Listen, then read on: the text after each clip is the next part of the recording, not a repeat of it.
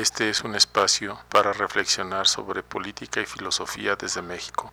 Esta es la cuarta parte del neoliberalismo. Vamos a revisar tres dimensiones del neoliberalismo. El neoliberalismo como ideología, el neoliberalismo como forma de gobierno y el paquete de medidas económicas del neoliberalismo.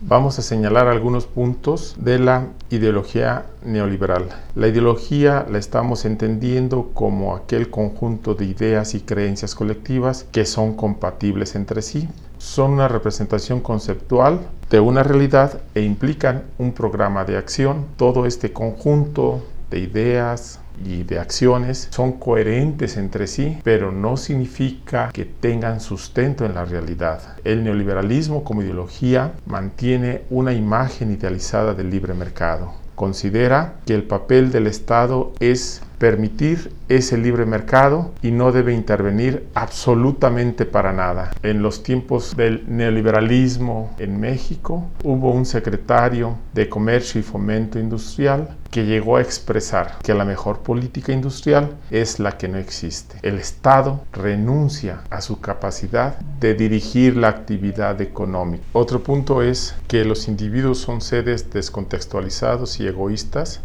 que solo persiguen su interés y satisfacción mediante el consumo. Estima que los individuos están solo interesados en alcanzar su propio bienestar. El neoliberalismo, como ideología, recela de la intervención económica del Estado en la economía, a menos que sea para favorecer al gran capital especulativo. Condena a las empresas públicas, rechaza el rol del sindicalismo reivindicativo, descarta las negociaciones colectivas obrero-patronales, desconfía de las normas medioambientales y fiscales que entorpecen el funcionamiento del libre mercado, cualquier esquema institucional y jurídico que entrañe sustituir o limitar el desempeño individual es reputado como una afectación a la libertad y al progreso. El neoliberalismo como forma de gobierno exalta los siguientes valores empresariales. La competencia. Los individuos concurren al mercado para competir por sus productos y por la utilidad. La descentralización. Ninguna decisión de gobierno debe estar tomada por un órgano central siempre va a procurar que las decisiones se tomen de una manera no centralizada. También plantea la deslocalización. Aquí no importa el territorio o la nación, lo que importa es el mercado.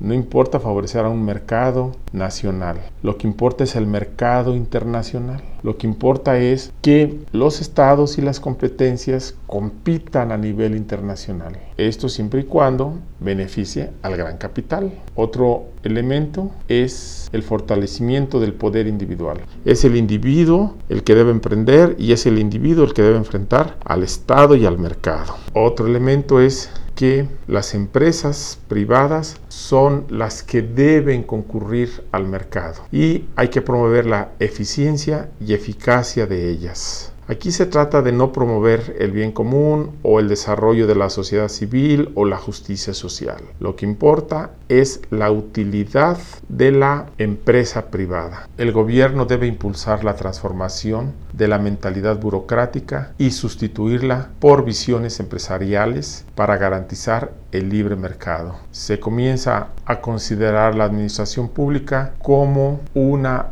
administración empresarial como una administración gerencial. El Estado solamente es un administrador y debe comportarse como tal. Debe comportarse como un gerente de una gran empresa y todos los servidores públicos son miembros activos del el gobierno SADCB. Los empleados de gobierno no se deben ver a sí mismos como garantes del bien público, sino más bien como participantes responsables del funcionamiento del mercado. Deben traer puesta la camiseta del el gobierno SA de.